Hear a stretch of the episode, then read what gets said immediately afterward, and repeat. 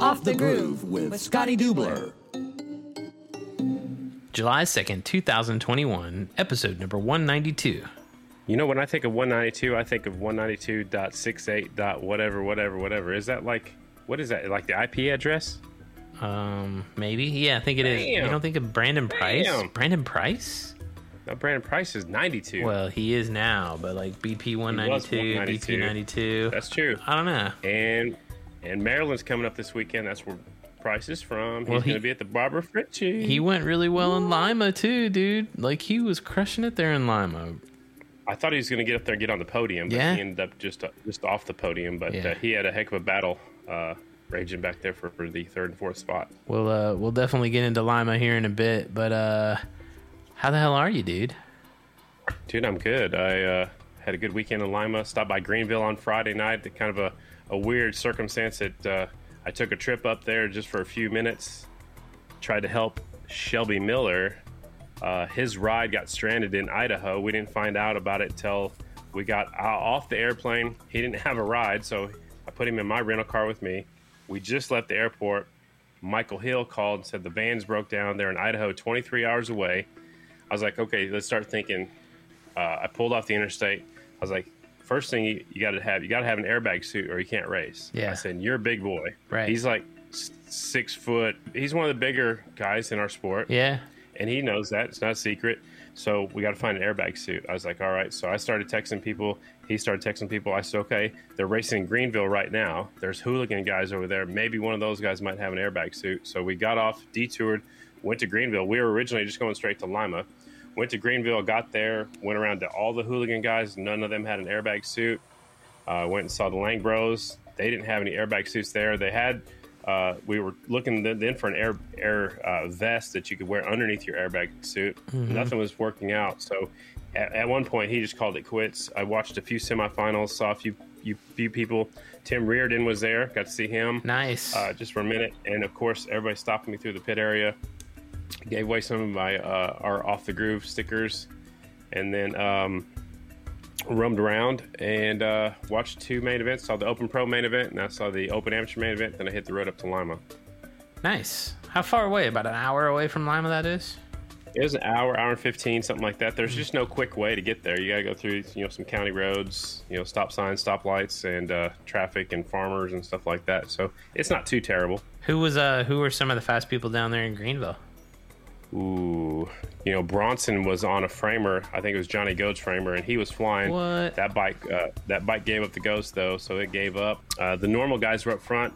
Uh, ben Lau and Rispoli were testing some stuff on their twins, so they're a little bit further back. But, Yeah.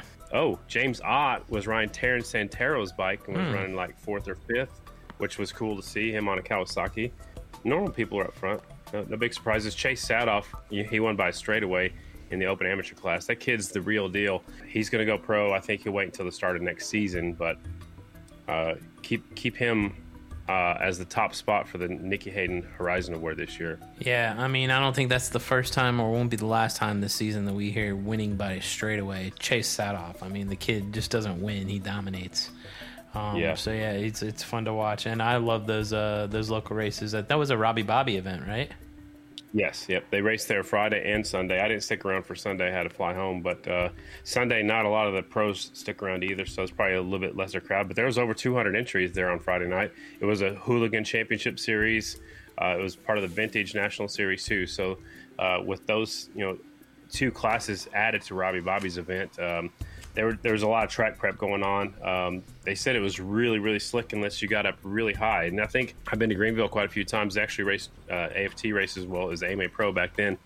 Uh, it was the highest racing line I've ever seen. It was up there close to the hay bale, so Wow. you have very, very small margin for error. Hmm. You want you want to talk some Lima?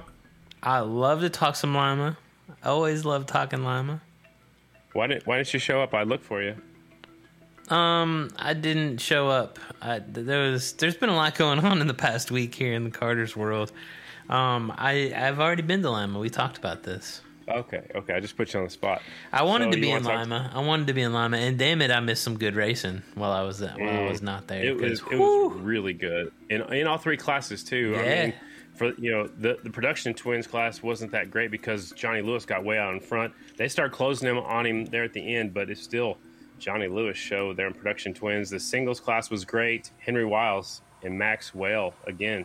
It's been Whale, Wiles, Wiles, Whale, you know, back and mm-hmm, forth. They've mm-hmm. won four, the last four races if you put those two together. Morgen Mischler came from the third row all the way up to third. And I got to give a, a, another shout out. We, we I mentioned James Ott down there at Greenville, but he came from using the provisional all the way up to like a, a fifth place finish. So he rode the wheels off of it.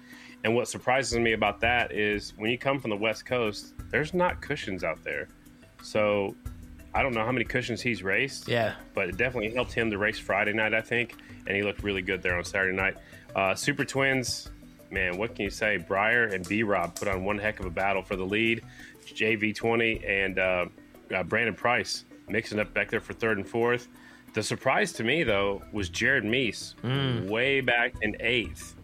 I think I think the knee was definitely giving him some fits. It's a very physical track. You actually go in there, throw it into the corner, and rely on on, on putting that weight on that left knee. So I think that's why he was back in the pack. Uh, he'll have a couple weeks to recuperate before he go to DuQuoin, which is a mile track where he won't have to use it as much. So uh, I just, you know, B Rob threw a, a hail mary going into the last corner, went in low, drifted up, but obviously went a little bit too far, and Briar snuck back on by. But Briar taking the win, B Rob second, JV twenty was third.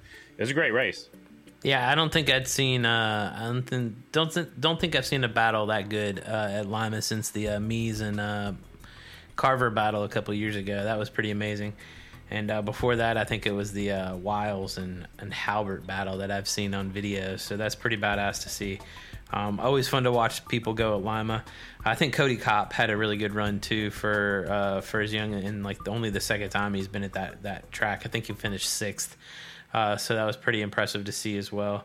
Um, I don't know, man. I, I got a shout out to Ryan Varnes too. He's had a string of bad luck, but able to put a, a good a whole day together, I think, and finish uh, second. And, And what?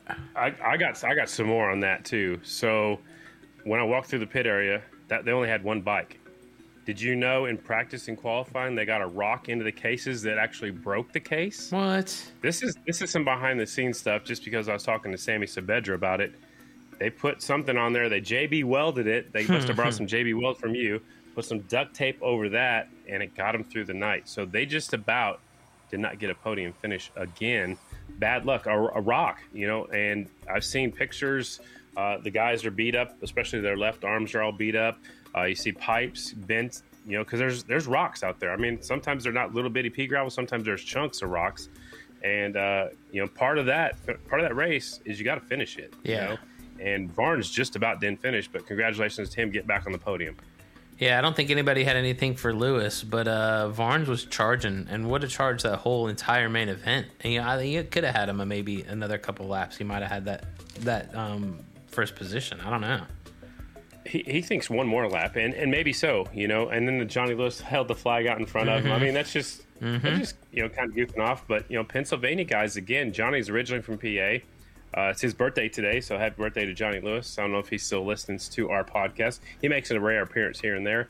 Uh, but you know, it was a it was a good race, and like you said, Varnes was coming. Cory Texter got a got a, a another hell of a hole shot, but from row number 2 and made his way up to the front, and then he got to stick around up in the front. And Vanderkooi, Ohio boy, finishing on the podium again. He's definitely feeling like he belongs there, I'm sure. And he does, dude. He's doing pretty well. Be interesting to see uh, with the charge from B Rob here as of late, uh, how the rest of the second half of the season uh, pans out as far as points go. Well, he, he's definitely the title contender. It's it's. It, I think be, myself, it's between uh, Briar and B Rob, and the only thing that's that that stands out to me that that's a, a negative to B Rob is we still have to go to Peoria. B Rob is not a TT rider, so B Rob needs to finish in front of Briar as many times as he can before we get there and after we leave there, because you know B Rob's a good maybe fifth to seventh place finisher there, and Briar's a threat to win there. So uh, that's a that's a huge points difference right there. So Brandon's got to pick up as many as many wins and finish as, as many times as he can in front of Briar. Yeah. Um, the other series will be pretty good going down to the wire too. I think the singles class will be fun to watch. I think tied. Tex, They're tied. yeah, Tex, Tied for the lead. That's nuts. Um, Texter's pretty much wrapped up the production twins, so it'll be a battle for second and third there. I think throughout the rest of the year, but uh, but um, some good racing there in Lima, and uh, the track held up pretty well. Uh, it was a bit rocky from what I've heard too, but uh, that's I mean that's not unheard of there for for Lima as well. Right. I think I think what didn't happen is is sometimes they get there the day before and, and they send a crew out and just walk out there and pick up the big stuff, throw it off the racetrack. Friday it was raining there, so I think that might have hampered that a little bit. It also they started watering the track a little bit later on Saturday than they had planned because of the, the threat of rain. So you know for all that, uh, I thought it was great. I thought it was great racing. I was in the finding the finish uh, trailer again, so I can't see every little bit of the racetrack. So I missed a few things. Is that your new spot? And for convenience sake, it is at, at a lot of the races because Brad Baker, obviously in a wheelchair, can't get everywhere. Mm-hmm. And in the middle of the track in Lima, they were going to have timing scoring was going to be downstairs. Upstairs was going to be Chad, who's r- pretty much race control. Uh, uh, uh, Kevin Crowther, who's the director of competition, chief operating co- of competition, whatever you want to give his title. Uh, and there's a bunch of stuff going on up there. So if Brad and I were there too, and I'd have to turn around in circles to watch everything. So for convenience, I was in the trailer, and uh, it worked out all right. It's also good because it's win- it was windy there, so there's no wind affecting the microphone and affecting the sound. Um, and also, while we're talking about that, I got to give a shout out to Tommy Duma. Tommy came in there, filled in the booth. He was there for practice and all qualifying. He got up. We opened up the back door of the trailer. We rolled Brad Baker in. We did opening ceremonies and we kept going. Like it That's was awesome. flawless, but there's a lot going on. But Tommy did a great job. And when he got done, he goes, he goes, I don't know how you guys do it. I'm like, what are you talking about? He goes, I text you at every race and you respond and never Yeah. stop talking. And I was like, I was like, it just happens, you know. I just, I'm not tooting my own horn, but he, he goes, my props, you know, my hats off to you and Brad. So Well, I, I just want to take a second because you know I, I have been and will be critical of, of a broadcast, but you guys, what you guys are doing on the on the uh, NBC side of things or whatever uh, track pass, uh, you guys are doing one hell of a deal. I mean, the, the from start to finish, you guys are, are putting on a pretty damn good show, and it's it's it's nonstop from interviews to you know just banter back and forth between you guys, from you to Kristen to Ricky to you know to the riders. It's pretty cool uh, from start to finish on on some of these races. So you guys should be pretty proud of the work you're doing there for sure. You know, we we were on a high because Oklahoma City night number two went so well. Uh, Lima with all the track prep, it kind of throws a, a curveball. Like I got up out of my seat one time to run to the bathroom. I was like, I was like, somebody's gonna have to feel for a minute because I gotta go. You know, and and Gotta go, gotta time I got go. I, I got two bites of a hamburger, and that was it. So I mean, it, it was a lot of work, but it was definitely worth it because it was a good show. It just I think a few of the segments didn't work out as well as they did in Oklahoma City. Um, but you know we're working on things. I like Ricky's segment between in between two turns. Mm. I love it because Mm-hmm. he can be himself, and he you know he can get these riders to be themselves before they put their helmets on. I love it. before they get serious about racing. So I'm digging it too, and I give a lot of those props to Brad Jones, who's Yeah. the, the new guy in your old seat. So thanks to Brad. Uh, and Brad loves this sport, and you can definitely tell because he he knows all about the riders. We probably talk six times a week.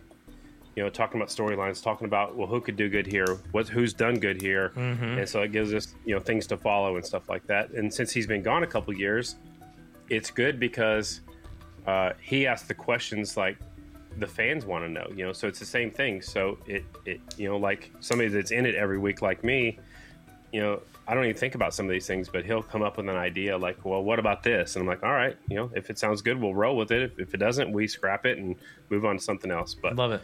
Anyways, enough about that. What uh, this weekend? I'm head out to Maryland for the 100th Barbara Fritchie Classic, Nice. Frederick, Maryland. know where I'm Dude, I going? can't wait. Uh, Red Bud, Red No. Bud, Red Bud. I went to Red Bud last year with you, You did. That is right. and, and some some somebody left their rental car keys in my car, and it cost me three hours. I'm not going to say who that was, Carter. Never happened. I don't know what you're talking about. Anyway, so uh, yeah, I'm flying in. I'm flying in Saturday. Renting a car from Turo, something totally different because there's no rental cars available. Oh man. and and uh, doing the race on Sunday and flying out first thing on Monday morning. So in and out. I'm hoping to get there in time to go to Mays because I got to have some seafood there on Saturday night in Frederick, right down from Fredericktown Yamaha. I love it, love it. I might see if I can get a red eye out Saturday night to come check out the one. It's Really? 100. Is it really the 100th? How many have you been there for? 97. I'm old, but I'm not that old. Mm-hmm. you know, I've probably been there for seven or eight. I'd have to go back and check my mm. books. Nice. Yeah. Well, we've had we've had our guests. We've recorded this one probably three or four weeks ago when we were in Milwaukee, Yep. and we've been dying to get it out. We didn't know for sure if they were going to be racing last weekend, but they did show up. They raced in Greenville and they raced in Lima. Uh, unfortunately, had a few mechanicals, uh, which when you come out with a brand new motorcycle that nobody else has, you've got to shake the bugs down. The only way race to, place to do that is at the track. Uh, so they had a few issues, but we know for sure that the Gateleys won't stop trying, and they're gonna they're gonna make that thing go. It's uh, got some great numbers on the dyno, and they've got a great rider, you know, twisting the throttle in Danny Eslick. Yeah, super cool story, and uh, you know, it's definitely like you said, it's been one that we've been wanting to get out there for a while, even before uh, you know we recorded it a, a few weeks ago, but we've been wanting to get this interview for months. Uh, so uh, definitely looking forward to this one, Mr. Bill Gately. Bill Gately, Scotty Dubler, how are you, sir? I'm good, Scotty. How about yourself? I am great, but I'm getting better every day, or that's what I keep telling myself. Uh, I don't remember the last time I saw you, possibly at the last race of the season last year. You had some triumphs on display uh, at Daytona Short Track, but I, I, I'm trying to think if that's the last time I've seen you. Can you remember last time you seen me? Yeah, I saw you a little bit at Volusia for the first Oh. first two. All right, okay. I, We didn't get too far because when we Ronnie went out and practiced, and he liked the bikes, so we we didn't really have Ronnie to race. We had him signed up to race, but we wanted to attract some young stud out there, and Mikey Interbitson decided he was going to take it out and try it. And unfortunately, third time around, when he started to feel comfortable, he found some some mud up there coming out of turn. I guess it'd be turn four, yeah, mm-hmm, and um, and put it down, and, and it it took a couple of bad bounces, so we were out. Okay. Well, I, I, I was going to get into that a little bit later on. I still want to talk about that a little bit more too, but uh, I want to go. Mm-hmm. Let's go way back. I don't even. I don't honestly know much about your background other than you and and when I think of you, I think of Triumph and vice versa. But I want to go back and get to know you personally a little bit more. Uh, Bill, where were you born? Washington D.C. Washington D.C. Born, Yeah. yeah, yeah. There's actually people born there. You're the first person I've ever talked to that was born in Washington D.C. Are you related to one of the presidents or something? I mean, that's. Uh, I think Washington D.C. D.C. I think politics. Yes, you do. But there, at at one time, Washington D.C. was, a, although a political city, always had quite a bit of industry. It had two big breweries. It had huge machine operations there, machine shop operations, and it had a navy yard in Washington D.C. So Mm-hmm. my Irish side, my granddad was a first generation American from Irish immigrants, and he was a master machinist for for the U.S. Navy, Wow. and that's why we grew up in Washington D.C. because he was at the Navy Yard there. He machined the breeches for the New Jersey and Missouri. That's amazing. I, I love that. So how long how long did you live in Washington D.C.?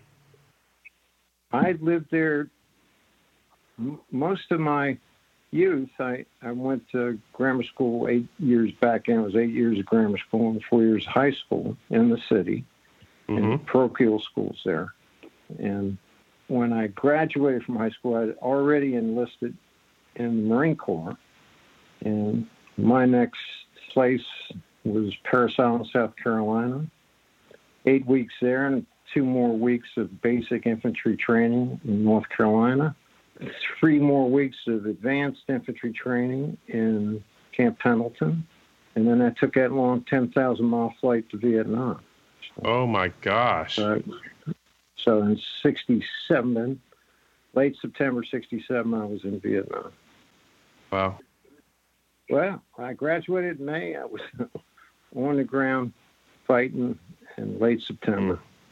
Wow, that's uh, I just as as a guy growing up, you know, I was born in '72. I haven't been involved where people, you know, graduate high school and then go straight to the military and then go straight off to war. So I can't imagine the times like that. And I thank you for your service. At, at what point did you learn to work on motorcycles, or or did you did you evolve into going to motorcycle races? Was that before you went into the military or after? Oh, much before that, my granddad, a machinist, was also a huge motorcycle enthusiast. He was a big in hill in the hill climb and big in the flat track. He had he had been an engine builder for some of the board track people going way back, and on Indians, of course. His Mhm. whole his whole world was about the Indian, and he had his own scout and his own chief. And I think in 24 he bought a new chief, if I'm not mistaken, and he went cross country, all the way from Washington D.C. to Tijuana, Mexico, Oh my gosh! by himself, by himself Amazing. on that Indian. And I, you know, we got the photos to prove it. So. Do you guys still happen to have any of his motorcycles? Yeah, we we actually have a cousin has both the the scout and the chief fully restored. Oh my gosh, they're- that's that's They're great. just gorgeous, gorgeous bikes. Yeah, yeah. but his his whole life was centered on motorcycles and baseball, Okay. and so we we learned a lot about motorcycles from him, and everything about baseball. So when did you first ride a motorcycle, or I don't even know if you did ride a motorcycle back then? I mean, I know I know you as a builder, as a tuner, as a team owner. But let's go back to again, you know, learning from your grandfather. Did you ever try flat track racing? No, because I wasn't allowed to do that. But I did first start riding motorcycles. I think the first ride I took, I was maybe 10 years old on his Scout. So, Wow. Soon, soon after that, it, or a few years after that, it it remained untouched um, for many many years. And but I rode a, a lot of different motorcycles from the time I was 10, and I purchased my first one Yeah. when I was 15 years old. But I, I couldn't touch a motorcycle unless I knew how to fix it. Was that grandfather's Maintain- rules, maintain- or was that your dad's rules? Grandfather, well, if my granddad's rules, it was also my dad's rules. Okay. All right. He was the same way. My dad was a huge motorcycle enthusiast, and he did flat track. I had two. I was off the war when two of my brothers started flat tracking, and So, wow. dis- District Six and Seven, and they they were on Triumphs. My dad was on a Triumph. I got to know a lot of the Washington D.C., Baltimore area flat trackers, guys like Gary Nixon and Eddie Atkins and Babe DeMay spent a little time in those two districts, and so I I got to know people way back, for, So, going many years back. So that's amazing. So that was one of my questions: is how you got into Triumphs. It sounds like it was from your brothers and your dad. No, I, I got into it because it, it was our, our brand always. We were we were dedicated Triumph guys always. Okay. Um, my brother Jim still has his Rickman frame 750. Still races it today. He's Wow. you know he, he he raced back when Dave Atherton was on the track. So Okay. that's how far back we got. Matter of fact, they still get on the track occasionally together. So. Yeah, I, I- see Dave occasionally more more so than I see your brother, but uh, I love how how they're are, are Triumph fans and they are loyal Triumph fans. You know, just like well, my grandpa rode for or had some help from Triumph for a little while, but then he switched on over to Bultacos, and he's been a, a loyal Bultaco guy since that moment. Why was your family so loyal to Triumph? Well, my granddad was good friends with a guy named Herb Reiber, who was a, who ran the Washington D.C. dealership for Triumph, Okay. and he was also one of the first sponsors for Joe Leonard, and he was a, one of the first sponsors for Gary Nixon on Triumph. So, Wow. and, and that's I got introduced to Triumph in in Reiber's shop, You know, I'd, I'd have done anything. I'd have swept the floors for free just to hang around and look at the bikes. I've heard stories like that before. So, when did you start working on bikes? I mean, did, after the war, when you came back, what was your next step? Is that when you started really working on motorcycles, or, or tell me what happened I, after you got back? I worked. My brother uh, Jim had become certified Triumph mechanic at a local dealership, so I learned from him on Triumphs, mostly from Jim, and then later my brother Steve who's crew chief on our team, probably the one of the best motorcycle mechanics I can find anywhere. I mean, there are guys much better, but on Triumph, I don't think you'll find another guy that's as, as good as Steve, especially on the modern Triumphs. But I've been working on bikes or building bikes going back probably early 70s. And then I had a full time career in law enforcement for about 30, a little more than 30 years. So my all the bike stuff was part time, and occasionally I'd get out, depending on where I was stationed around the country. I'd be at the flat track races, depending, you know, if I was living on the West Coast, East Coast, I could find my way to, you know, the Midwest. For a race, I'd show up, not, not, Those... not as a participant, but as a spectator, I'd, I'd find my way into the paddock to see see old friends and to see what's going on, see what you've been missing. At what point did you start Bonneville Performance Street Trackers? I've seen some beautiful photos. I, I did some research on you earlier today, and you were making street legal Bonneville Performance Street Trackers. When when did all that happen? When the 01 Triumph Bonneville, that was a comeback for Bonneville's, or Triumph's twins anyway. They had been doing triples from, I think, late late or mid to late 90s, they started doing triples again. Like they knocked off the Kawasaki triple or something and framed it. That's after John Bloor bought the brand. And then they came out with a new. So I ordered one of the first ones. And I didn't ride it away from the shop. I put it on a on my pickup truck, took it home, and took it apart. Took the engine out and took the engine apart to see if it was raceable. That was in two, April 2001. And when I when I saw the design of it, I knew it was it could be a good race platform. And a year later, they came out with a 270 crank, which meant I didn't have to build the crank; they already had one. And then in 04, I built the first race engine and the first race chassis. I did that with the help of Dave Fussner at Wiseco and pretty good chassis builder at Harley Davidson dealership in um, Frederick, Maryland. Real, literally across the street from Frederick Yamaha. Okay, we're going to be in Frederick here on the Fourth of July for the 100th running of the Barbara Fritchie Classic, and I'm trying to get my partner in this uh, podcast, Chris Carter, to go up there and check it out. And I think it's going to be a huge event this year. I hope it is. It's it's always been a great event. I mean, it's it's always been a sketchy track, but it's great people put it on, and just you see some of the best people in the flat track show up there. Absolutely. And I, I think part of the sketchy track is kind of what draws the spectators and, and the riders show up because it's it's such a historic event and, and what a unique track. You know, you go uphill on the front straightaway, you have tight turns, yeah. and you go downhill on the back straightaway. I've never seen a track like that ever. Ever. And turn two, you'll never see that anywhere. yeah, yeah, I, I agree. That thing, that thing is utterly treacherous. Yep, it, it it's like a magnet to to pull in the bikes different directions or something. I haven't quite figured that one out yet. So uh, let's get not, back into. Not many people.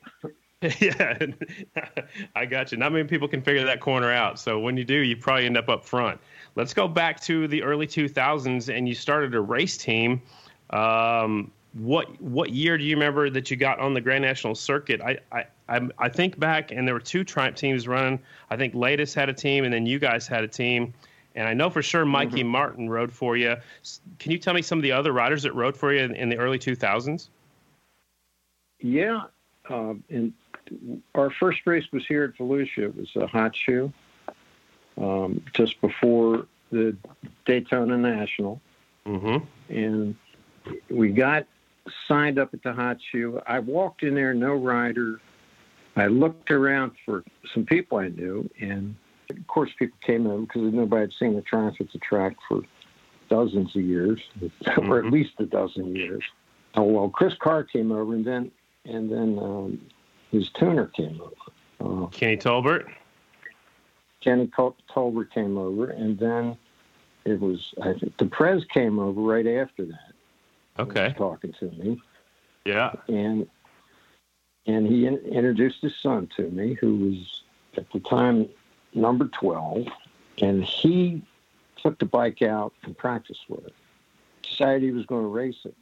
He lined up in the in the heat with Carr, and I think I'm trying to remember there was Carr out there with him, and maybe Jay Springsteen was still racing, and Kevin Atherton, and and a couple of the older riders, and he got the whole shot coming off the line, got around the track and led it for a lap, came back around to turn two, and we had a rev limiter on the bike, and he hit the rev limiter and, and it shut down. Thank, thank Oh God nobody hit him. no. Oh.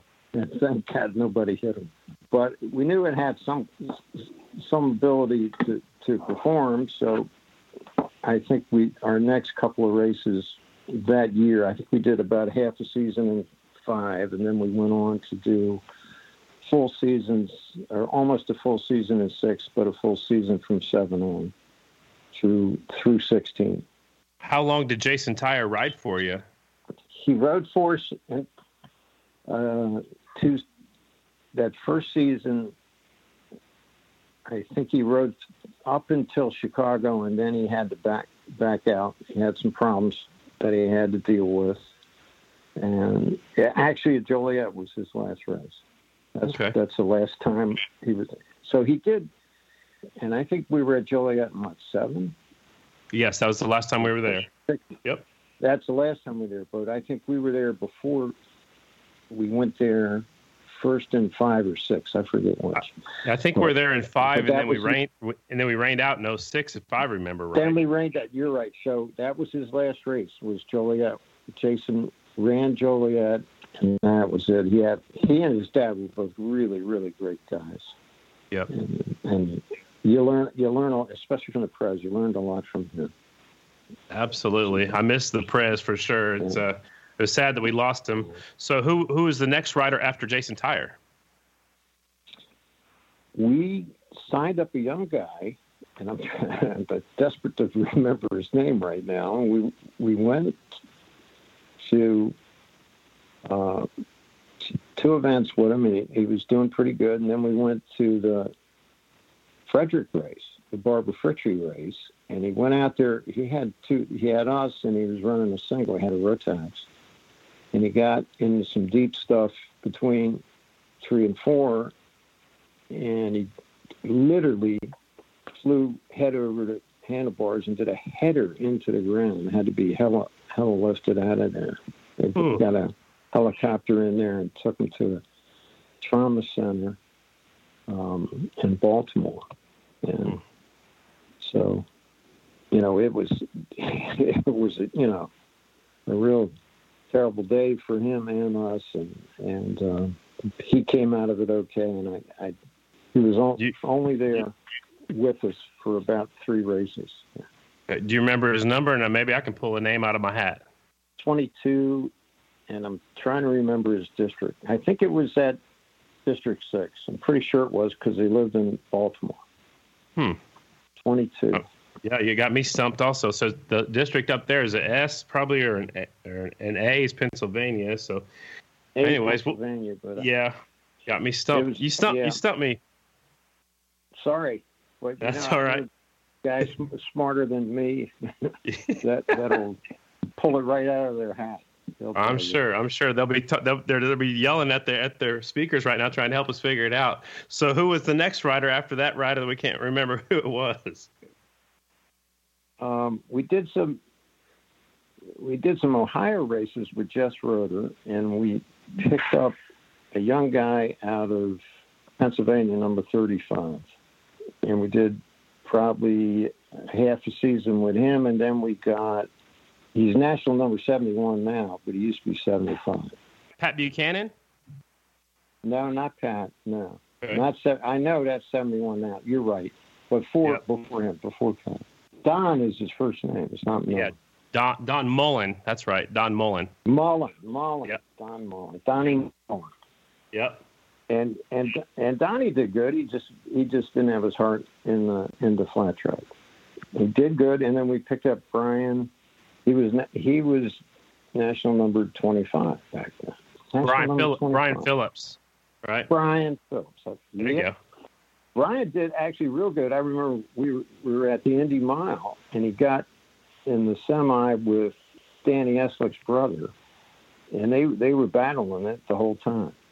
And and then Brian got got himself in some personal problems, and, uh, then we we picked up Sean Bear, who was really great with us. I, I really to this day have a lot of respect for Sean and what he did for us.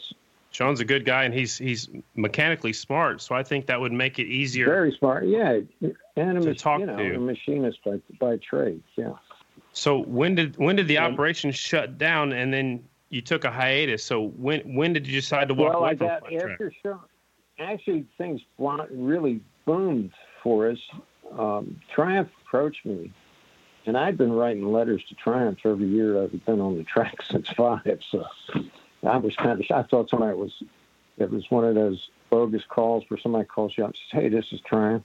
We want to support you," and I almost hung up, or or said something rude. But Triumph did call a guy named Greg Heichelbeck, and we got together. And in 12, we were we were the Triumph team, and we picked up Mikey Martin at the end of. He, I think he won the championship in 11 singles Mhm. champ, and I think it was 11. And we we got him at the at the event there, you know, at the banquet, and made a deal with him, and he was our rider for three years for Triumph. And then we picked up Jake Shoemaker. Jake was our rider for for the next two years, and then Triumph dropped out of flat track at the end of 16. And so you you you went away, and then you left for a little while, and ne- next thing I know, you're back at the racetrack last year, and at the end of the season, and you had Mhm. two beautiful flat trackers sitting there. So what made you come back? Well, I, I, you know, I never wanted to leave, and and I had to do something to get Triumph back. So I thought, well, they're not going to support their old twin because they're marketing a new twin, and to get their support, I'll see what I can do with the new twin. But that new twin is not a Cosworth engine. It's a strictly Brit, all British design. There isn't the same part in the new twin that there is in the old twin. Even though they're, you know, they came from the factory as 950 wheel horsepower bikes, both of them. Mm-hmm. There's not a same part in either engine. And Wow. even though they look externally, they look almost the same, or it's very similar. Um, they're, they're completely different. And when I opened up the first water cooled engine, um, because Triumph sent me to their tech school, uh, I said, "Oh my God, this this thing's going to be a nightmare trying to turn it into a race platform." But but we were able to put the first one together probably in late 17 we had an engine together a, like a test platform and we were able to literally double the horsepower from, from 49 to like 97 That's incredible. And, yeah well you can do almost anything with money I'll have to remember Right. that.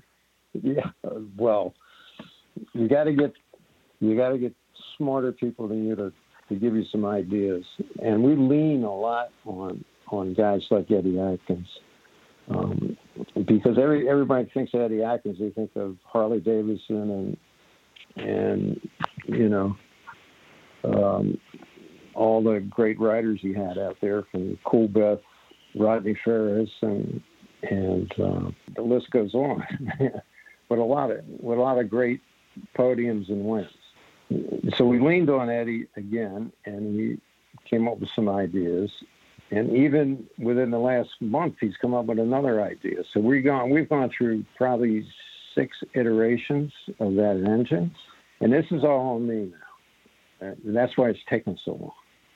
Okay. Because I can I can only earn so much money at a time. I get it. so- uh, yeah, it's not like you know I've got any rich friends that are dying to see a Triumph on the track. That's not happening. So, and then I hooked up in late '18. I hooked up with an engineer who had an idea for an anti-squat, anti-dive chassis, mechanical, not a Moto GP style where you just you know build it into the computer. So, so I actually I went down to Mexico, Monterrey, Mexico, at a fab shop down there because he's although he's a U.S. guy, he has two manufacturing um, plants down there where he makes oil and gas equipment. So I went down to one of his fab shops and met a lot of these hot rod guys that build mostly four wheel stuff down in Monterrey, and we did a prototype of that chassis. I I took a chassis we had built and we modified it. And then we've done four iterations of it. To even today, I was in the fab shop here, and it's all, all that since Monterrey we've done here in Daytona Beach. Um, we're on our our fourth iteration, and we have had Ronnie Jones is a test pilot now for over two years, and he's put five, six hundred laps on this thing, and it actually does what it's, you know, what it's engineered to do. It actually eliminates squat and dive, and it does it mechanically. Um, Wow. One of the amazing things about it, no matter who gets on it, you cannot lift the front wheel off the ground. It won't do it. Well, that's a uh, good thing, right? That's what you want. That's a great thing. That's a great thing, and it and it evenly compresses as you apply power to the from the countershaft sprocket to the drive sprocket. It compresses both wheels evenly to the surface. So you have to kind of learn how to stay on the gas because you want that you want that feeling all the time. So. So and and Ronnie being an adaptive, you know, rider, it was the perfect guy to, to take us through the different, you know, with his feedback to take us through the different changes that we made, and it all got better every time. We even we even put Danny Eslick on it once, and you know how Danny is. You know, I think his. I said take it around a few laps till you feel good. About a half a lap in, he was full throttle. So, so I guess he felt good. We'll have Yeah. to assume he felt good. Right. So there was a tire test at the end of last year, and I, I was told that Ronnie Yeah. Jones wrote it and Danny Eslick wrote it. Is that is that the times you're talking about right now that he he jumped on it, felt comfortable right away? Oh, but yeah, but Ronnie had ridden it three times before that, and then he's ri- ridden it twice after that. So Okay. yeah, yeah, and and Danny, that was our third iteration of it, and and and we we made changes after that test. We rebuilt the swing arms on both of them after that. Yeah. Well, let's fast forward a little bit. There was a, a you know, we started talking about it at the, at the top of the episode. Uh, the day before the Volusia round number one this year, there was a test day, and Ronnie Jones wrote it, and you said Michael Enderbitson wrote it, and somehow got into a little bit of mud and, and crashed it. I heard a lot of different rumors of why you you guys didn't race the next day. Was the bike just tore up that bad, or was there other circumstances Oh, why you guys didn't race? Well, that's it. The bike was not raceable. Trust me. We had we had to take it down, and we actually had to repair the chassis. We had we had issues, and and I I'm never going to put a rider on a bike that I don't have complete confidence in, and I also made a a rule within the team going back to seven that we never show up at another national with one bike. Mm-hmm. So that that you know both of those are you know uh, almost the direct line to failure. So so I So- didn't I didn't want to put and Mikey was kind of even though he he got back out there and raced the rest of the day he was not really feeling great after hitting the ground the way he did. So and and I did I didn't want him on a bike he was completely unfamiliar with that had just thrown it. He, it really didn't throw him on the ground. He hit mud, and nobody stays up when they're in mud unless they're damn lucky. But uh, yep. I don't know how you do that. But you know, there's some guys that can get through anything. But but it it hurt him. You know, it didn't. So you know, it's it's just not. It just wasn't the time to go back and race. It wasn't. It wasn't a smart move, and I and I was almost positive that we had bent the chassis on that crash because it, it hit the ground, bounced, hit again, and then hit a third time. Mm. So, so it, it, it didn't look like much, but it it didn't. I tell you what, we had one break in half at at um, Sturgis at the half mile, and we knew that was terrible because we got broadsided at about 80 miles an hour. So, Yeah. um, but this, you know, I could tell when I was pushing it back down to the paddock, it, it, it wasn't right. And I was right when I took it apart the next day. It, it definitely wasn't right. We put it back in a welding jig, and it needed to be straightened. Well, I think you know being around the sport as long as you have and I have sounds like you made a good call and and you can tell when something's just not right. So it's definitely not worth it to put somebody out there on something that's that's tore up or that you have you know an opinion that it's not right. No, it, you know, and it's all on me. And Yeah. you know, I build these chassis. My brother and I build the engines. Um, it's on us. I can't go well. You know, this is a J and M or C and J, and it's okay. And you know, I know what that chassis is. You know, I'm there when it's designed, and, I, and I'm there when it's you know cut and notched and welded. So I, I love that. I love that. Um, that's going to bring us up to date pretty much, and can't wait to see a Triumph back on the racetrack. I, I'm so excited, and I know there are diehard Triumph fans, just like there's diehard, you know, Harley Davidson fans and stuff like that. So I know you're going to have a lot of support, you know, right off the bat. Um, I want to back up uh, and ask you a question about the past because I remember you you always helped veterans, and I can't remember which organization you helped out, but you would have a vet for the day come and be a, a, an honorary mechanic. Um, and that and that brings me up to what happened recently too. You and Eric Hartley with Evil Hours are teamed up, and I think that's going to start happening again. Under that's how I understand it. if I if I can get AFT to allow them to come in, you know, I have to I have to go by the rule book. And when I had Vet Motorsports on board, it was easy, uh, and I, it was that was a really great organization. I would get, and what I wanted to do was help these guys kind of get back into the, competitive, edgy lifestyle that they had, and I I understand that because I, I went through all that stuff myself. So, but they love being on a team. They love competition. I mean, when you think about it, these guys now have been on three, four, or even more deployments in a in a ten or a twelve year career, and then they're out because of severe wounds and, and um, traumatic head injuries and traumatic brain injury. So, and they're coming back, and and Eric's group all have really good skills. You know, they're from that environment. You know, the mechanical machine.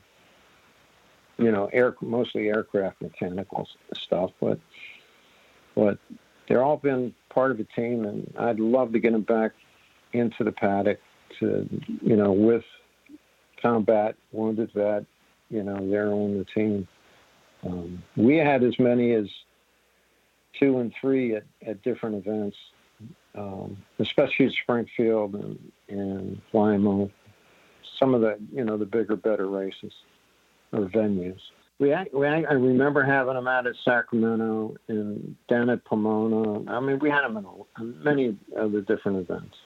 So. Yeah, I love that. And that that charity is really, you know, I don't want to anyone to think that I'm trying to bring a charity into the paddock that does anything like um, the class of '79. I mean, they, it's a completely different scenario where you just, you know, I'm not in there doing anything except trying to get some of these vets, you know, back into the mainstream and in a really great situation where they're on a you know, a, you know, a big league motorcycle race team. It's, it's, really a great feeling for them. Yeah, I think it's great what you're doing. I watched it in the past, and and to see the guys smile, and just to be part of a team with a purpose again. I think I think that's what it's all about. It it is, you know, they you know, I would uh, show up with team shirts. Triumph always made me a bunch of extra team shirts for these guys, and and they were and they were really, really excited about it and grateful to do it. Worked their asses at paddock. They they were there, you know, hundred percent, and it didn't matter if it, you know some of these race days go 14 hours, and mm-hmm. and you never heard anything except what else can I do? Yeah, so. that's great. So, is this just Oklahoma City uh, a, a, test with Danny, or just going to wait and see how it goes, or, or is it something you can talk well, about yet? It, it, you know, I'm hoping that Danny does great and, and hangs with us for the rest of the season. Uh, you know, but you you always hope for the best. You know, you put together the best bike you, you can, and, and Danny's an exceptional rider. You can ride anything. You know, he, you know, if he was an old pilot, you know, there's a thing if you put two matchsticks on a box, you know, he'll find a way to fly it. You put two wheels on a chassis, and Danny will find a way to race it. Absolutely. If anybody can do it, he can. So, what are your expectations yeah. for, for, for Oklahoma City and beyond? I'm hoping that we, we can get back to as many events as I can afford to get back to this year. Um, of course, we'd be in production twins until, you know, I'd love to get back in the, you know, the expert class, the premier class, but you got to find real sponsorship these days to do that. So, okay. You know, as long as it's just me um, putting the program together, I can I can only do, you know, what's what's in the budget, and I'm, I'm literally going back to my old career to earn money. So, you know? so yeah. I, I hear you. I know flat track flat track's an expensive sport, so that brings me to my next question: Are you or have you talked to Triumph about coming back? Yeah, I have, and and I actually sent them a budget. And although they were extremely polite about telling me it's not in their budget to support mine, um, that they're very excited about me coming back. Um, I've kept like an email relationship with Nick Bloor, the owner or the son of the owner of Triumph, and he by um, profession is a design engineer. So he's extremely interested in what what we do, um, insofar as chassis development and engine, you know, race engine platform development. You know, they're deep. You know, they're at least waist deep in Moto two. Um, you know, in, in MotoGP the last couple years. So that's where their money is. That's where their race program is. So. If I could just get their their you know their tire budget for like four races, I'd be good. You'd be set for the year. yeah, I'd be. I'm, you know, I could I could be doing real well. There you go. So we're already. it. in Estes Village. I'd be doing good.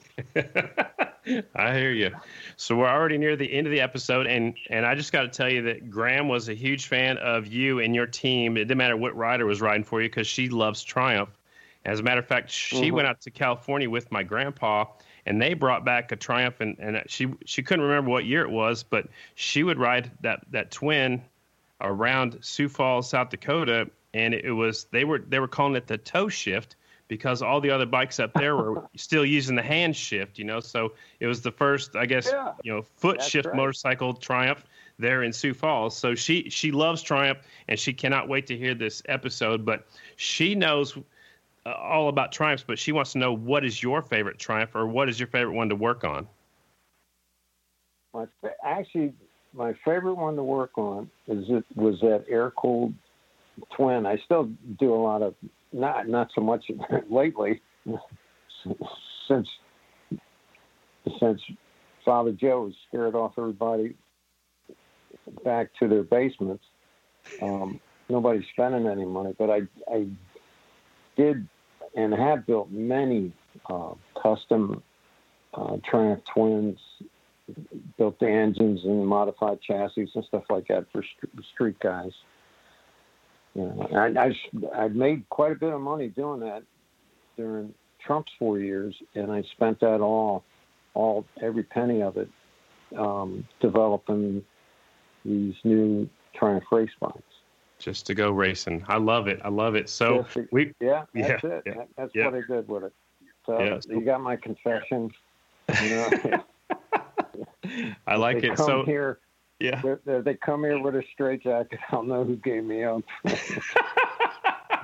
they heard it right here on off the groove. So we we end we end this uh, with some rapid fire questions. So I ask you some quick quick questions, and you tell me the first thing that comes to mind. Uh, what is your Okay. favorite bike that you've ever ridden?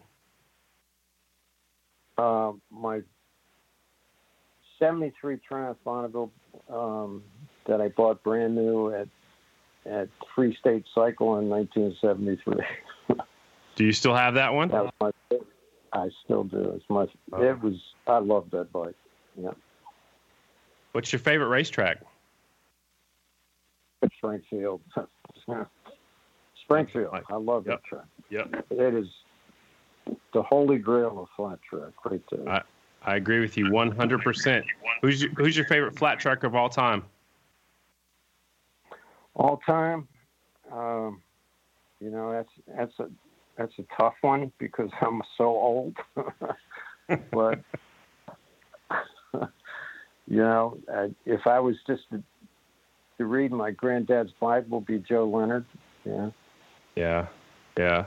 I, Yeah. I, of all time. I mean, there's been so many great guys who I love to watch, even to this day. I I love to watch Jay Springsteen race.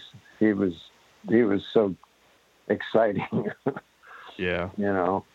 Even Kevin Atherton, some of the races I watched him in, um, he was amazing. The stuff he could do. yeah. And there were so many guys that made it look so easy. You, you just go, why, you know, um, Yeah.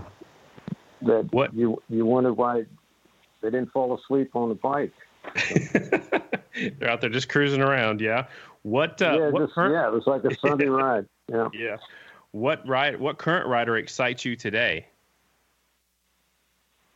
Well, you know, um, probably I'm going. It's toss up between Bryan Smith and and Jeff Carver, uh, Smith, Carver, and Jared Mees. Okay. I mean, that- those guys, none of them know how to give up. Never give up. Yeah, that's that's what a great They're- racer does. That's for sure. That's why I love watching because they just never give up. Love it. Who's your favorite person to go bench racing with? Well, probably my brother, you know, because he's the only one that can tolerate me for that many that many hours. my brother. Steve. I've got six brothers, so I'll say my brother Steve. Yeah, I was going to say, you better clarify. I know you got at least two. So, we noticed when we called you, you have a, a, phone number from Gardena, California, and that's where Ascot was. So are you just keeping that yep. so everybody knows that's where you're from? Well, I actually lived in Redondo Beach for almost 12 years. So, and and somehow they gave me a Gardena number, and I never gave it up. So. There's nothing wrong with that.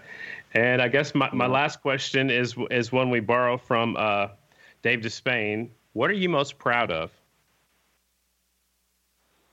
Well, being a U.S. Marine. I'm, I'm sorry uh, if that offends anyone. you can you can cut it. Absolutely not. I'm, I'm, I'm, I'm, I'm glad you are, and I, again, I thank you for your service. I mean, I, I I wouldn't be no, absolutely not. We're not cutting that. That's amazing, and we appreciate it. And uh, before yeah, we, we, let you, we don't want to, you know, just so we don't offend anyone anymore. I, I, I, don't care if yeah, I offend I, anybody. well, no, being a Marine, nor do I. There you go. And before we let you go, do you want to say thank you to anyone? Yeah, I want to. I want to thank my my my dad and my granddad and my brother Steve for keeping me in this. Uh, they, I always dreamed. They always dreamed of having a national team. Um, they passed it on to me, and I and I brought it to my brother Steve one day, and I said, "What do you think about this?" And he said, "Oh yeah, yeah, I'm in." so nice. That's he awesome. didn't say as long as you're paying for it. he forgot that part yeah, but there are many, and and I don't want to leave out uh, you know, Eddie Atkins and and all the guys that that stuck with me, and and Rick Howerton's one of those guys. You know, that's our secret that we talk. But I tell him everything. He gives me nothing. All right. yep, there you go. It's a vault. It goes in a vault. I get it. Well, Bill Gately, yep. thank you so much for your time. Best of luck in Oklahoma City. Okay. Thank you. Appreciate it. I'll tell you what, dude, even if that motorcycle didn't finish well this past weekend, it's still pretty damn impressive what he's been able to do to put something together to get a bike on track for sure. It's it's a beautiful motorcycle. Uh, what I I talked to Danny Eslick about it, and he said when they te- they've tested it, you know, at four or five times before this weekend, he said he would try his hardest to yank the front wheel and and pull a wheelie, and it won't even do that. I'm not saying that as a bad thing. That means it's got so much traction, and but it's it's the motorcycle is sticking to the ground, and that's what they want it to do. So right. they've they've got a new chassis design. He talked about that in the interview, um, and they're finding horsepower. I think it's gonna it'll be a front runner before too much longer. Yeah, and even though like I said, they might not be finding success, they're learning, and he's not gonna give up until I think they're they're back uh, winning uh, winning races. It's so it's just cool to see another brand out there competing as well too. So um, kudos to that. Awesome to hear his story. I didn't know that he was a cop for so long. That was pretty damn cool. Really cool story. Um, so yeah, and, and I'm sure we haven't heard the last of uh, of Bill Gately for sure in the Triumph team. Absolutely, it was, it was great. To, you know, and that's that's why we do this podcast. You know, Carter, we talked about that from the get go. We're learning more about the people in our sport. I didn't know he was a police officer either. I had no idea. Uh, I, I, didn't know he was in the military. I mean, it's it, you know when I see people at the track, it's we talk about racing. Yeah. And to get the backstory definitely makes it worthwhile. So uh, thanks to Bill for taking the time to come on our podcast, and we wish you much success. Can't wait to see the Triumph up front. Absolutely. What you uh you getting ready to uh, head to Barbara Fritchie right now, or when are you rolling out? Well, I'm I'm leaving Saturday morning because it's mm. a Sunday race, so I'll leave Saturday morning, come right back on Monday. When are you heading out to motocross? When are you going uh, to Michigan? Tomorrow afternoon. Tomorrow afternoon. Uh, this is Thursday, so yeah, tomorrow afternoon. Right on. And so you'll you'll you fly to Chicago and then drive on over. Yep. Yep, driving about a couple of an hour, a little over an hour to Redbud, Redbud, Redbud. I was there last year. Watched Adam Cianciarulo get his first overall. I was there. I witnessed it. I called it. The uh, the crowd is insane for Redbud. Redbud, Redbud, Redbud. You can't just say it once. Um, I can't wait to get out there. Can't wait to see what's going on. Uh, the racing has been pretty insane, dude. I've always said that like been impressed with what they're able to do from like an endurance standpoint, but the racing was insane last round. Like I've never seen race. I've never said that about this series, and I feel like the racing is just is pretty impressive. You, you, you said Moto 2 in the 450s was the best motocross race you've ever seen. Hands down. I think was that last week? Hands was that down. The week before. It was Yeah, last Week week at, before, high, right? at High Point. Yeah. yeah. That's amazing. Two I- weekends ago. I, I guess Yeah. I didn't. I didn't go back and watch it. I don't even know who won, but uh, In, I, there's some insane. surprise names up there, right? Like Roczen has been doing good in Yeah. outdoor. He usually just does good in, in Supercross. So uh, it's cool. There's different people in the ball game. Good stuff. Gonna have some fun. Uh, have fun at that Barbara Fritchie Classic, man. I might try to make a crazy uh, last minute audible change. We'll see how that goes. Probably won't happen, but um, I would love to I'm make not- it out there say, I'm one. not holding my breath. If it's really the 100th, like that's a super crazy cool. That's what they say. I know we should definitely Right. want to make it out for that though. All right. Um. Definitely, I'm definitely, I'm definitely bringing home some souvenirs. I promise you that. BP 92 192. That's a lock. That's our episode 192, and he's number 92. You know why? You know why he runs number 92? Have Um, heard that story? Something having Come to do on. with the Maryland rider. Yep, exactly. Hot Rod, Hot Rod, yeah, Hot Rod. You remember Hot Rod?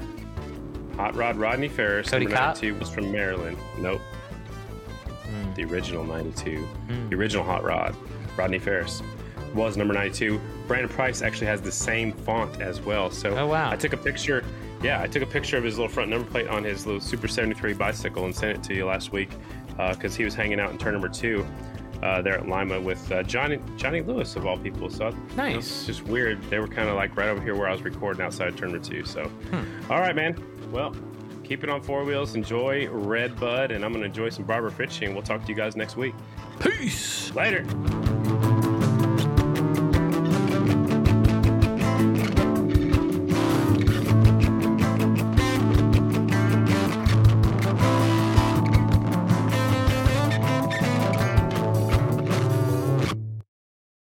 Going to figure Red something Bud, Red Bud, Red Bud. You and your toys.